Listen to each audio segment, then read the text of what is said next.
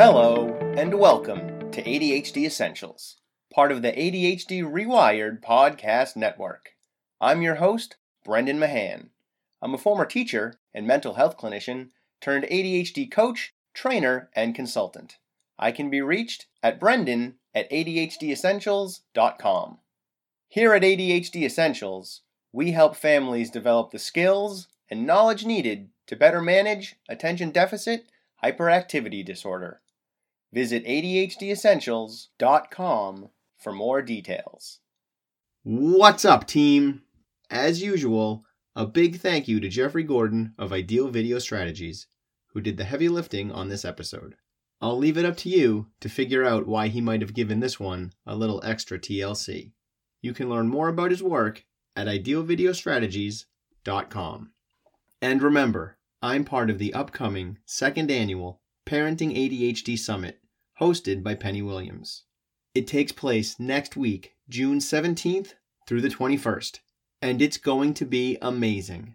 If you find meaning in this podcast, I'm sure you'll find the summit equally valuable. Start off on Monday, stick all the way through, and be there when I help wrap things up on Friday. Check out the link in the show notes for more information and to reserve your spot. Finally, the ADHD Essentials online parent coaching groups will begin the week of July 8th. Go to adhdessentials.com slash parent groups for more details and to sign up for a free informational call. Registration starts on Monday. Welcome to ADHD Essentials. Today, we're talking to Krista Gordon. Krista is the mom of two kids with ADHD and the founder of Tranquil Little One. Krista shares her story of getting her kids diagnosed with ADHD, learning how to help them manage it through both mental and physical therapies, and how that led to her work with Tranquil Little One. In today's episode, we discuss how the way our children feel physically can affect how they feel emotionally, why core strength matters, anxiety, yoga, and learning from our kids. All right, let's get rolling. So I have a daughter who is just wrapping up first grade, and all of her real I don't want to use the word issues, but that's kind of how they started. Started at age three. And I was at her three year well visit, and I said to the doctor, So, how normal is like a tantrum? How long do those meltdowns happen? And, oh, well, you know, they, they could be different. I said, Like an hour, two hours? And the doctor looked at me and said, no, that's not okay. And so I said, well, that's what's happening. And she said, well, can you describe them? And so I described them. And they would end with my daughter, what I now call the puddle, down in the ground, literally not able to speak. And mm-hmm. I mean, she was speaking in full sentences at 18 months. So when these started and they would end with her going, blah, blah, blah, it was very scary It was a scary moment for mom and dad. I would imagine. And she said, "Okay, we we need to get this looked at. We need to figure this out." And referred me to um, UMass Memorial, which is a hospital close to us in Massachusetts that has a wonderful pediatric behavioral unit. And they did a test Mullen scale. It looks at kind of um, perceptive versus receptive and input versus output. And we realized that my daughter perceived the world twice her age and this was at age three but her output was at age. Mm-hmm. so they basically said look at it as like this big tornado of information circling around her and it lands in her brain and then she can't get it out. And i said well that sounds horrible for this child. And so they said yes. And on top of that she has a very high iq we just need to figure out how her brain works. And i'm like well as a mom that would be amazing like right. kids don't come with that playbook right? So okay so what do we do? And they said well we do think she should have an um, occupational therapy screening. We think she should go through a neuropsych screening. So there we went. We went from appointment to appointment. It's funny um, my daughter tended to think it was normal to go to these three hour long appointments where you would play uh, games with an adult. Yeah. And they were always fun she would leave and and be like that was so fun and it was because she was challenged and um, her intellect was appreciated right it was, it was a very mm-hmm. interesting experience with her and we landed with an anxiety diagnosis generalized anxiety and that came in kindergarten you know, right towards the beginning. So it was a long road to get all of these tests done. It was about two years before we found the right people that I felt comfortable doing doing the tests with. And she did a year of occupational therapy, which was very eye opening for me. And the relationship between how your body and your brain can help each other or hurt each other, and things like core strength primitive reflexes, things like the vestibular system and the proprioceptive system, all these things that I just didn't even know. So what is that? What was eye-opening about it? What are what are you talking about? Help us out. Okay, so primitive reflexes, I, I don't have the exact number. I mean, I'm not an OT, but I think it's either five or seven. They're reflexes that are supposed to integrate properly into your child's body by the age of 3 mm-hmm and there's ways of testing them. One is like a fencing reflex. I remember Caitlin still had that where when she would turn her head to the right, her right arm would lift and it was a way of balancing her body and newborns will do this and they're supposed to do it but by the time you're upright and walking moving normally you're not supposed to have it well she still had it mm-hmm. and so that affects her balance that affects her stability that then affects how effectively she sits still that then affects how her body is functioning while she's trying to sit still. Is she really listening? Is she not? You know, things like that. Um, another one was core strength. She had very weak core strength, and they have ways of testing this that the kids think are fun. They think they're games. And they would say, no, she can't hold her core strength for 10 seconds. I'm like, well, is that a problem? Yeah, it's a problem. She's supposed to be able to do that. I'm like, she goes to gymnastics class. She can flip around a bar like i don't get it. And they're like but she can't hold it. And i was like oh okay. So this is a thing. And all of those things affect how she feels. And she used to say to me from a very young age my body feels wiggly. And i thought that was so interesting for a child to say. And now it's just our word. She'll say mom i feel wiggly. Well now i know what that means. That means i'm uncomfortable. I'm anxious. I'm having a hard time but it took us a while to get there. So yeah, OT kind of connected a lot of dots for me as a mom where I would see she's uncomfortable physically. So what do I need to do? And they would say, get her up and move, let her move. She doesn't have to sit still, you know? Mm-hmm. So we went on this really interesting, I, it, she was like my journey. Was, I felt like I was like going through all these learning experience as a mom that I wanted everyone to have. I'm like, why, why is no one talking about this? And then I learned about the vestibular system, which is your body's GPS. Mm-hmm. They call it your internal GPS. And it's basically it's part of your sensory system. It's part of how you learn. Some people call it your sixth sense, but it's basically your sense of balance and movement in space. And you, there's all certain ways that if it's not regulated and if it's not strong enough, it will affect how comfortable a child feels and how effective a child can learn. So they would do things like rolling, crawling, jumping, swinging, hanging upside down. And I didn't realize the benefit that those things had for a child. I just thought it was fun, mm-hmm. you know, but there were actual learning benefits for their body and their mind. And this is all when she's sort of three, four years old? Yeah three three and four and we did occupational therapy every week and then five was when we added in kind of her cognitive behavioral therapy. We did do a little bit of aba therapy for her as well in the three four age range but she had trouble with the kind of the black and white of how aba could be. Kate, uh, she likes to find that that gray area. Mm-hmm part of her intellect. Yeah. I have trouble with how black and white ABA can be.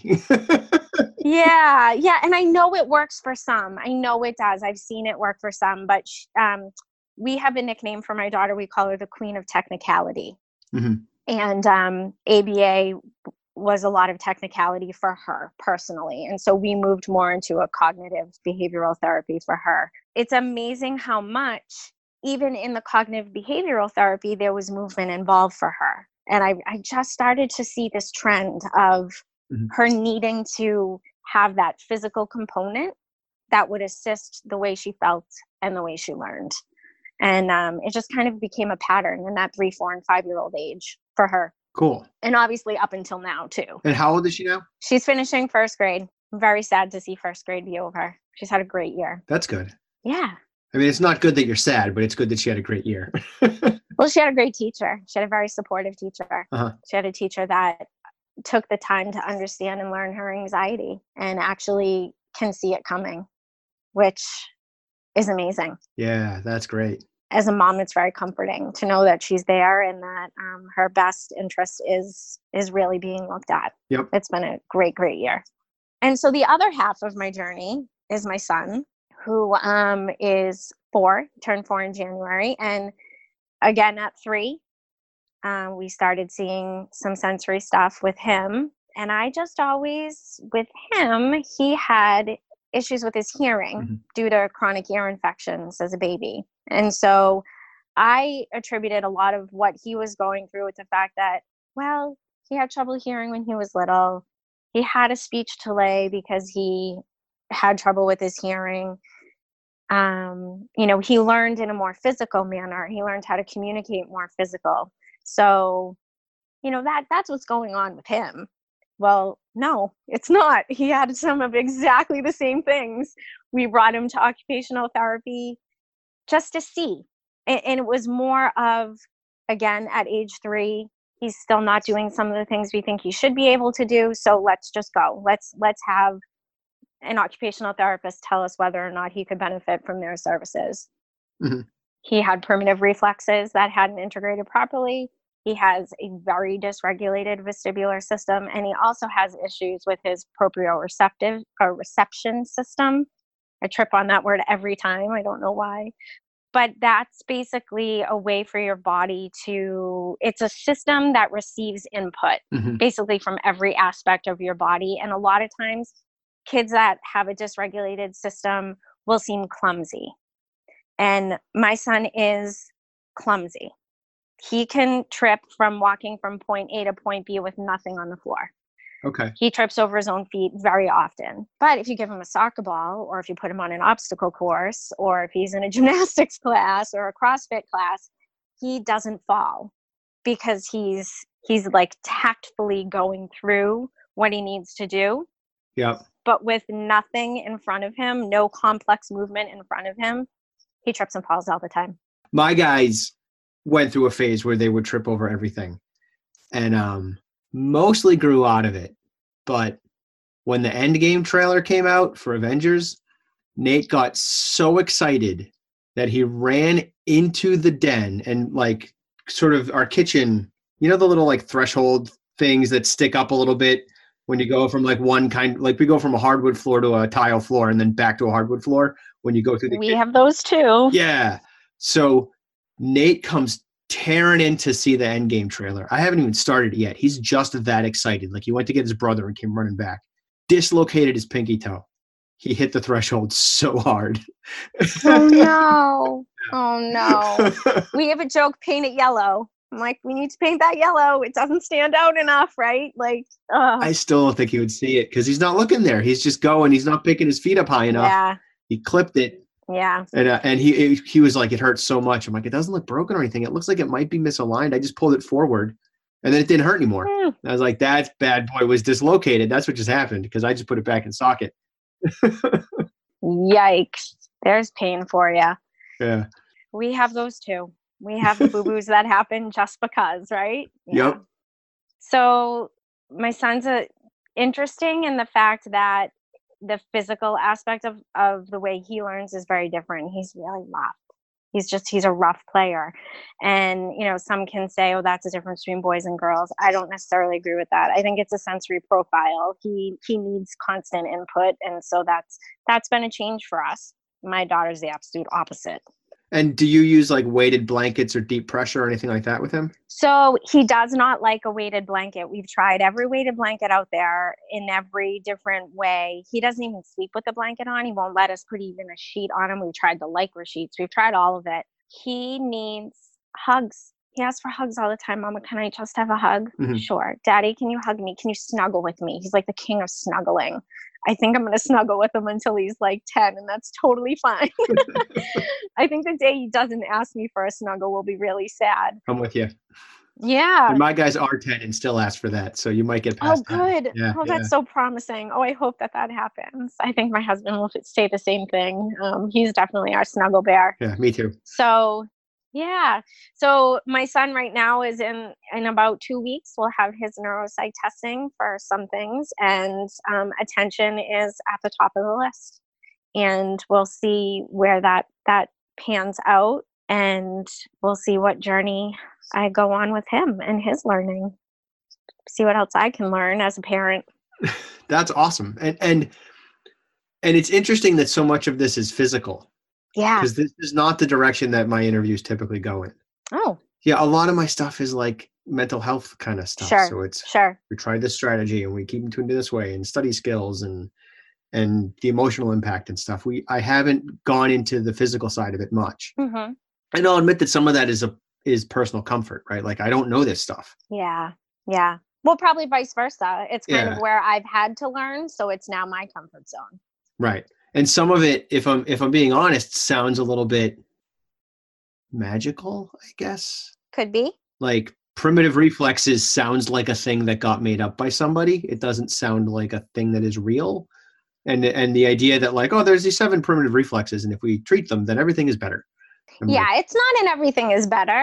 yeah. it's not in everything is better. It's your child might feel more stable. Mhm. And if they feel more physically stable, how might that help their learning and their development? Yeah. And that makes Yeah. complete sense to me.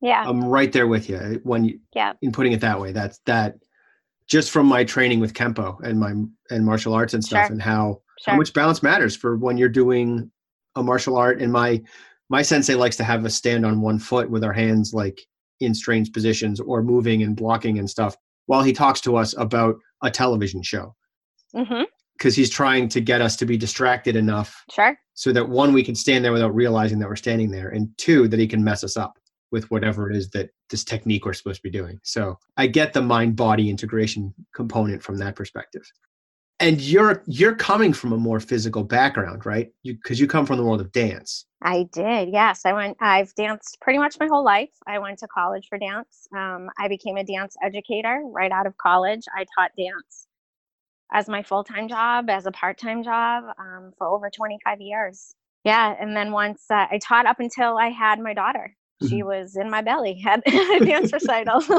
um, and then two weeks later, I had her. So um, I've always felt comfort in that physical movement and kind of connecting mind, body, and breath, Mhm. which has brought me into my passion of yoga for children. Actually, it's a it's kind of a technique that I went and did some research on and figured out how could this help my child? Um, what could we be doing? Um, and i think it was mostly because of bedtime. We were having big bedtime ramp ups where the energy went way up the anxiety went way up. Couldn't focus on anything couldn't get through any of our tasks. Right. And all of a sudden it's an hour and a half later and we're still not in bed. I'm like i need to fix this. I can't do this every night. You know i had a newborn and a toddler and it was getting crazy. So started looking into yoga and realizing there were ways you could do that for a kid and i didn't realize that. I always thought yoga was you know you went to a studio as an adult and did a 45 minute class and you came out and felt refreshed and it's like oh wait you could do that with a kid too? So started adding it in found books found ways to do different breathing techniques found different stretches that will help them slow their heart rate. And it was it was fun. It became fun. Like oh let's do this tonight. Let's read bedtime for yoga or yoga for bedtime or whatever it is. You know and we would read it and she'd be doing star and moon and butterfly and taking these big deep breaths and then would come the yawn. And i was like oh a yawn yay. Her brain is slowing down you know and it yeah and so i just started going down that journey too and realizing wait there's core strength exercises in yoga and there's cross lateral movements. I'm going to make her use both sides of her brain. I'm not going to say it became a game but it kind of did. Like how many different ways can i get her to calm down? Right. what else can i do to help her? And um yeah and it led me to go get certified to be a kids yoga instructor That's cool. Yeah. And that's what you're doing now, right? Is is sort of kids yoga work. I am. Yes. Yeah. I um started a company called Tranquil Little One and basically my hope in doing that is to pass on some of the things that I've learned to other parents. Mhm. You know, at 5 when someone looks at when your kid's 5 and someone looks at you and says, "I think they need medication." That can be a scary thing as a mom. Right. if you're not comfortably ready for that right? And and i'm thinking she's five. I don't know if i'm comfortable i don't know if this is really the time. What else can i do? What else can i try? What else is out there?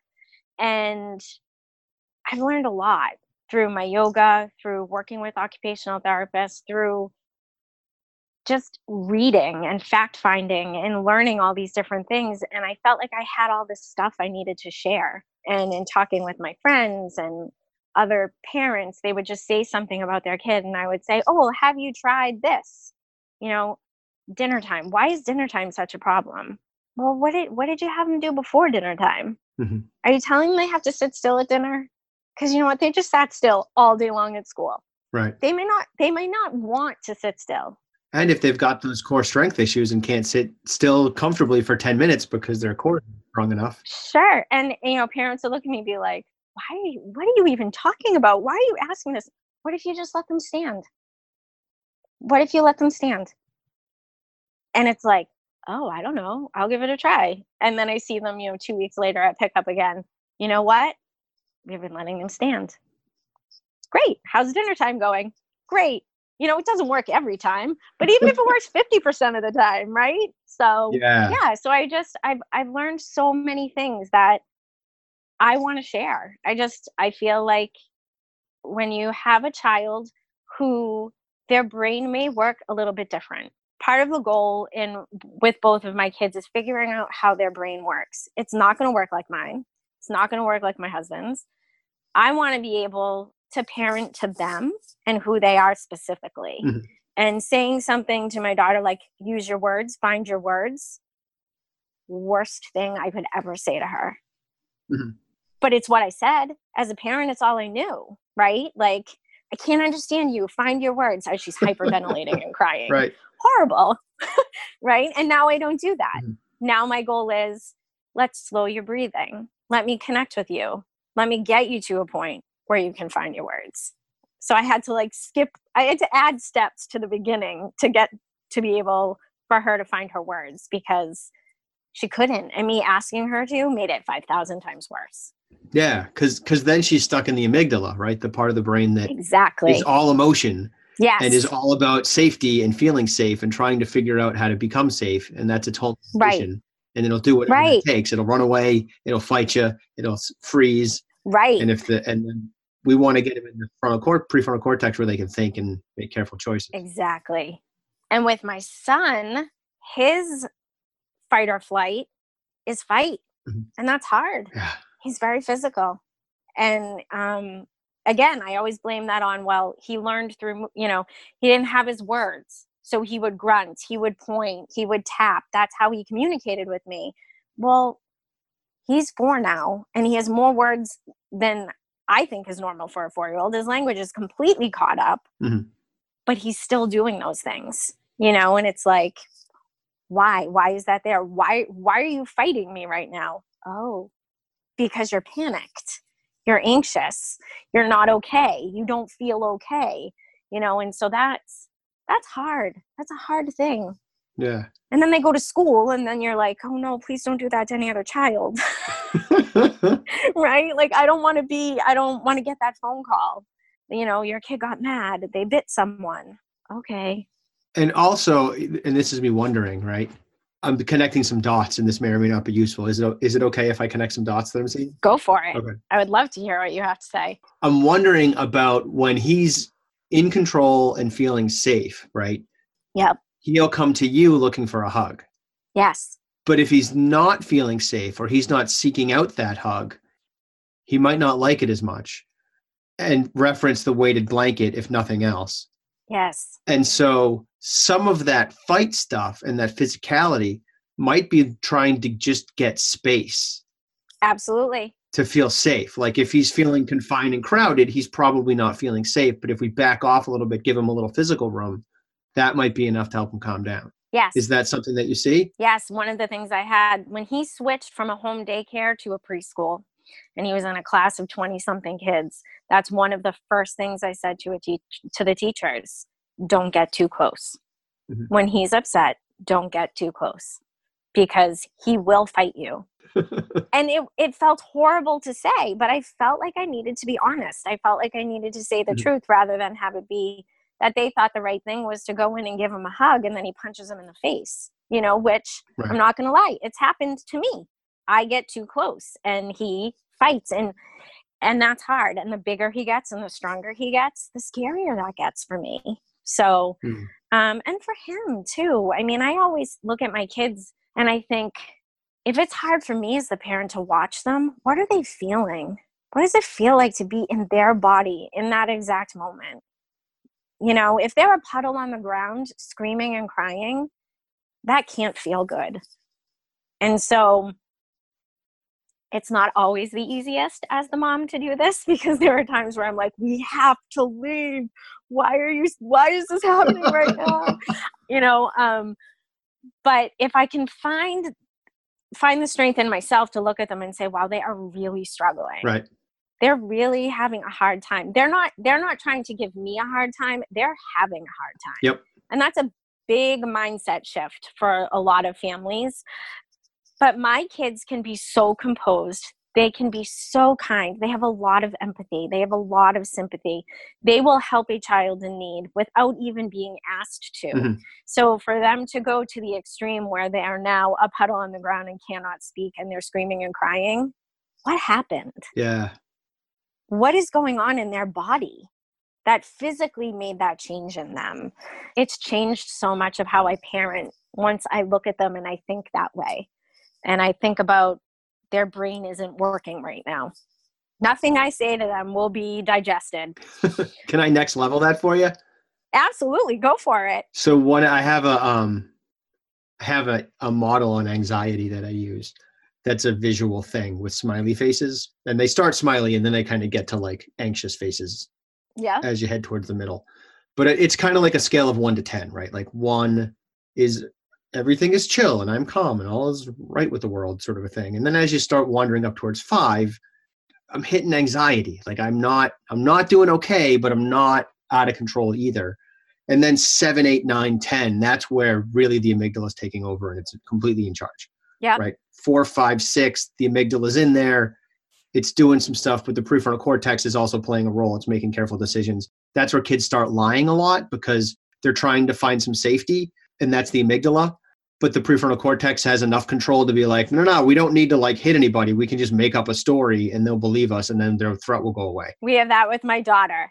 My daughter does that a lot. My son's not quite there yet, but yes, we get that with my daughter. He'll get there. It'll happen. He hasn't figured out that other people have thoughts that are not the same as his yet. But no one is ever at a one, sure. right? Like, not really. There's some hardcore meditators and yogis and stuff that every now and then are at a one. But for the most part, we're up above a one somewhere. And as a baseline, right? So, like, right now, my baseline is probably in the realm of a four or a five. I got a lot of stuff going on, which means I'm that much closer to getting that amygdala hijack. I'm that much closer to hitting fight, flight, or freeze.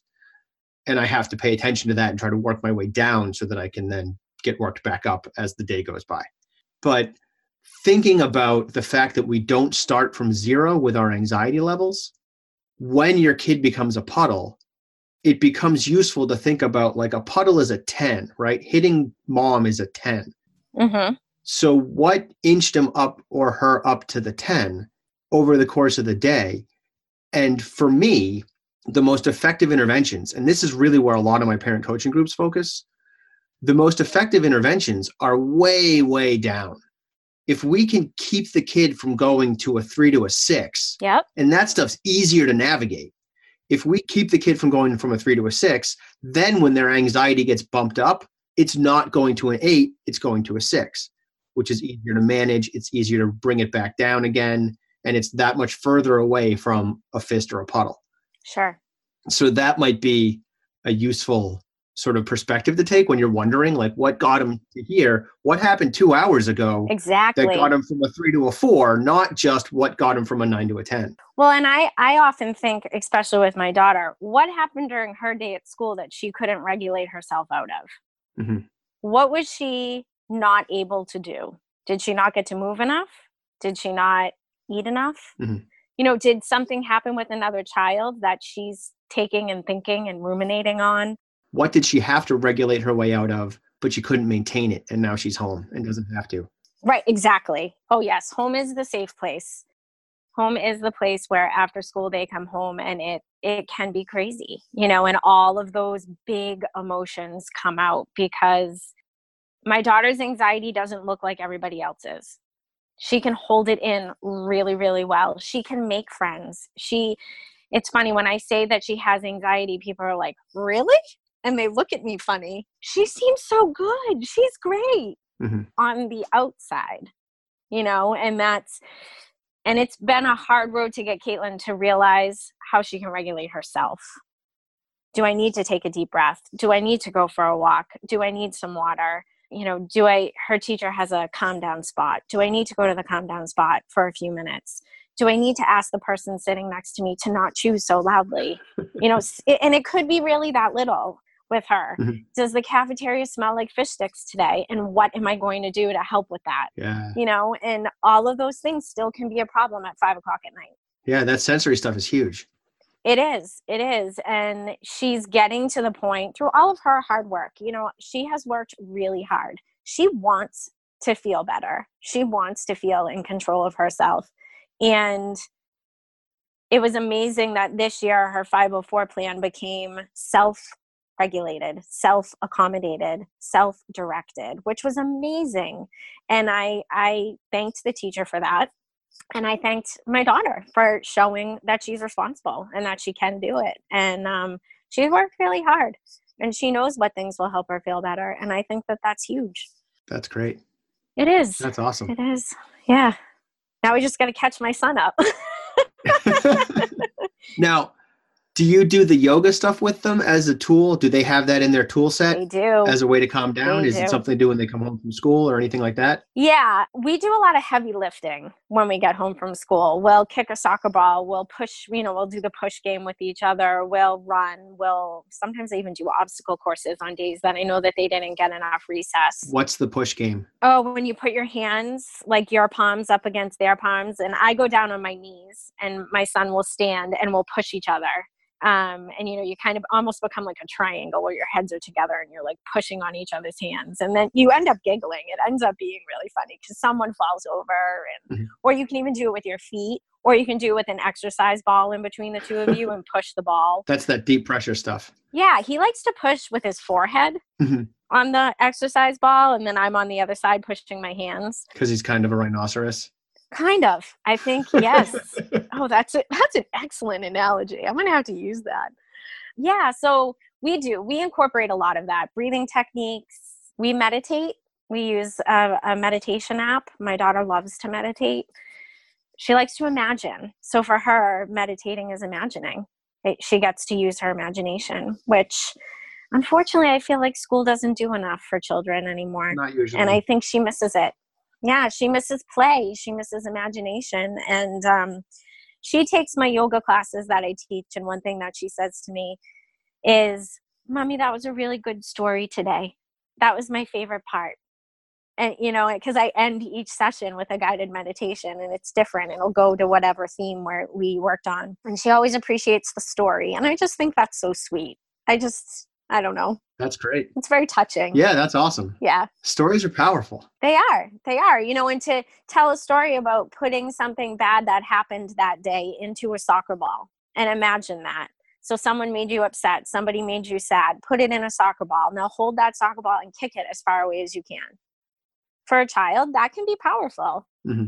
It can be. Or put your worry in a balloon and set the balloon free you know um, those are some things that work for some children that can really have that that level of visualization.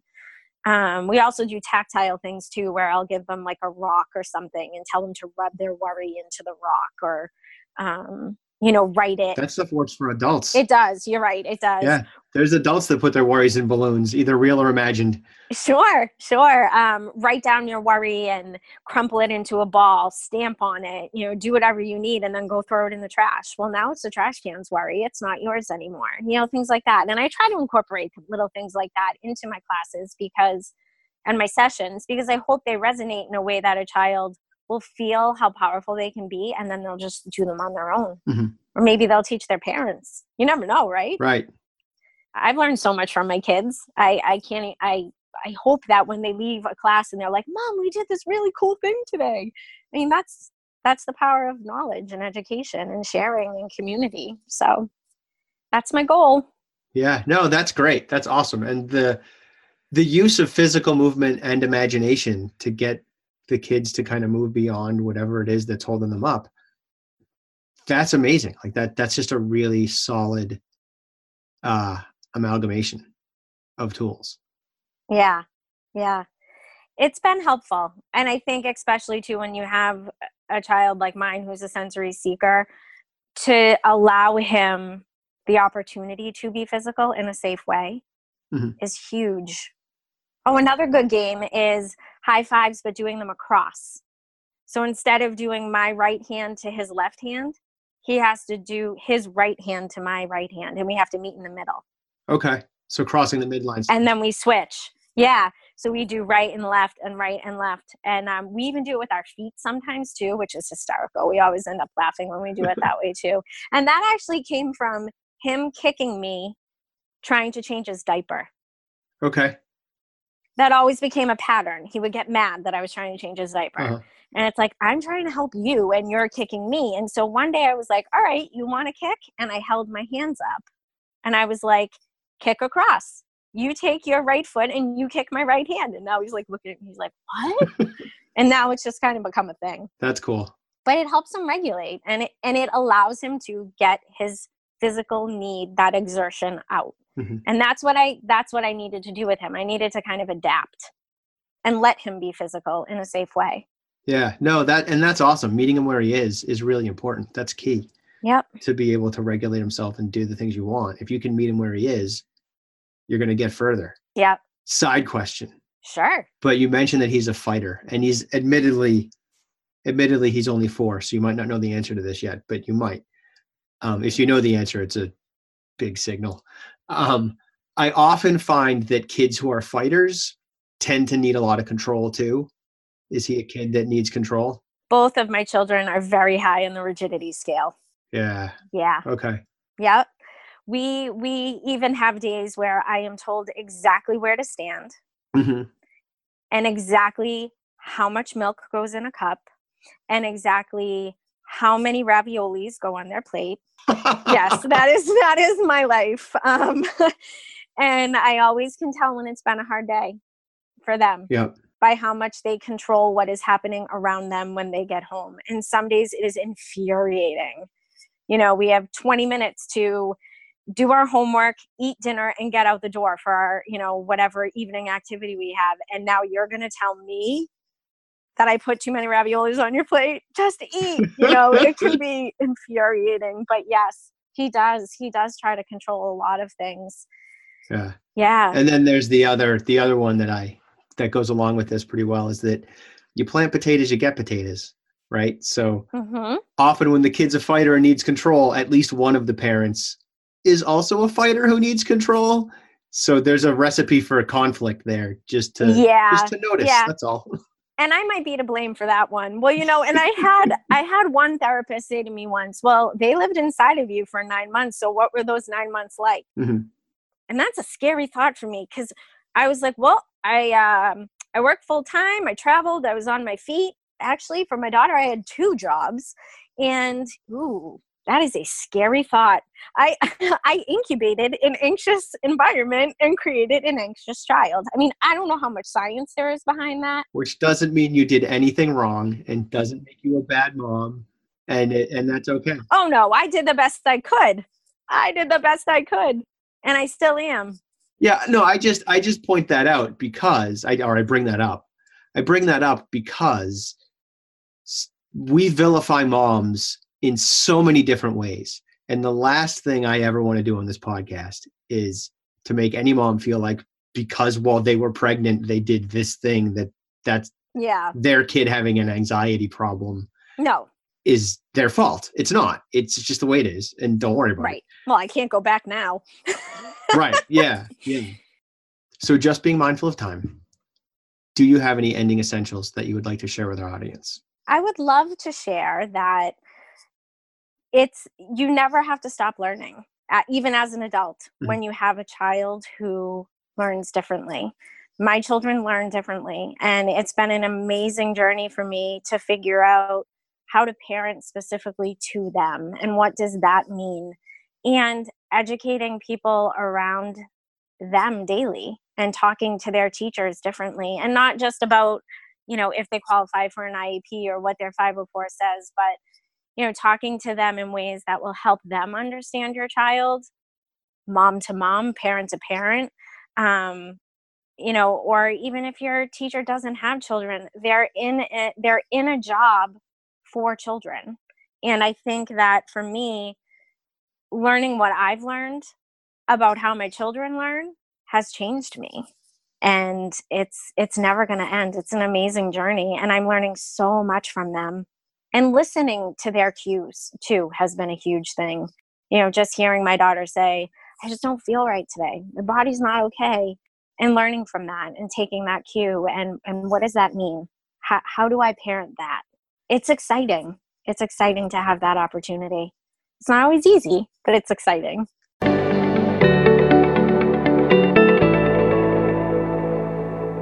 Hey, you're still here. Nice. Thanks for staying focused all the way through. If you have any thoughts or questions about today's episode, feel free to email me at brendan at adhdessentials.com. And don't forget to check out the website, adhdessentials.com, and visit our Facebook community. I'm looking forward to talking to you again next week. In the meantime, keep focusing on improvement over perfection. 10% better is all you need.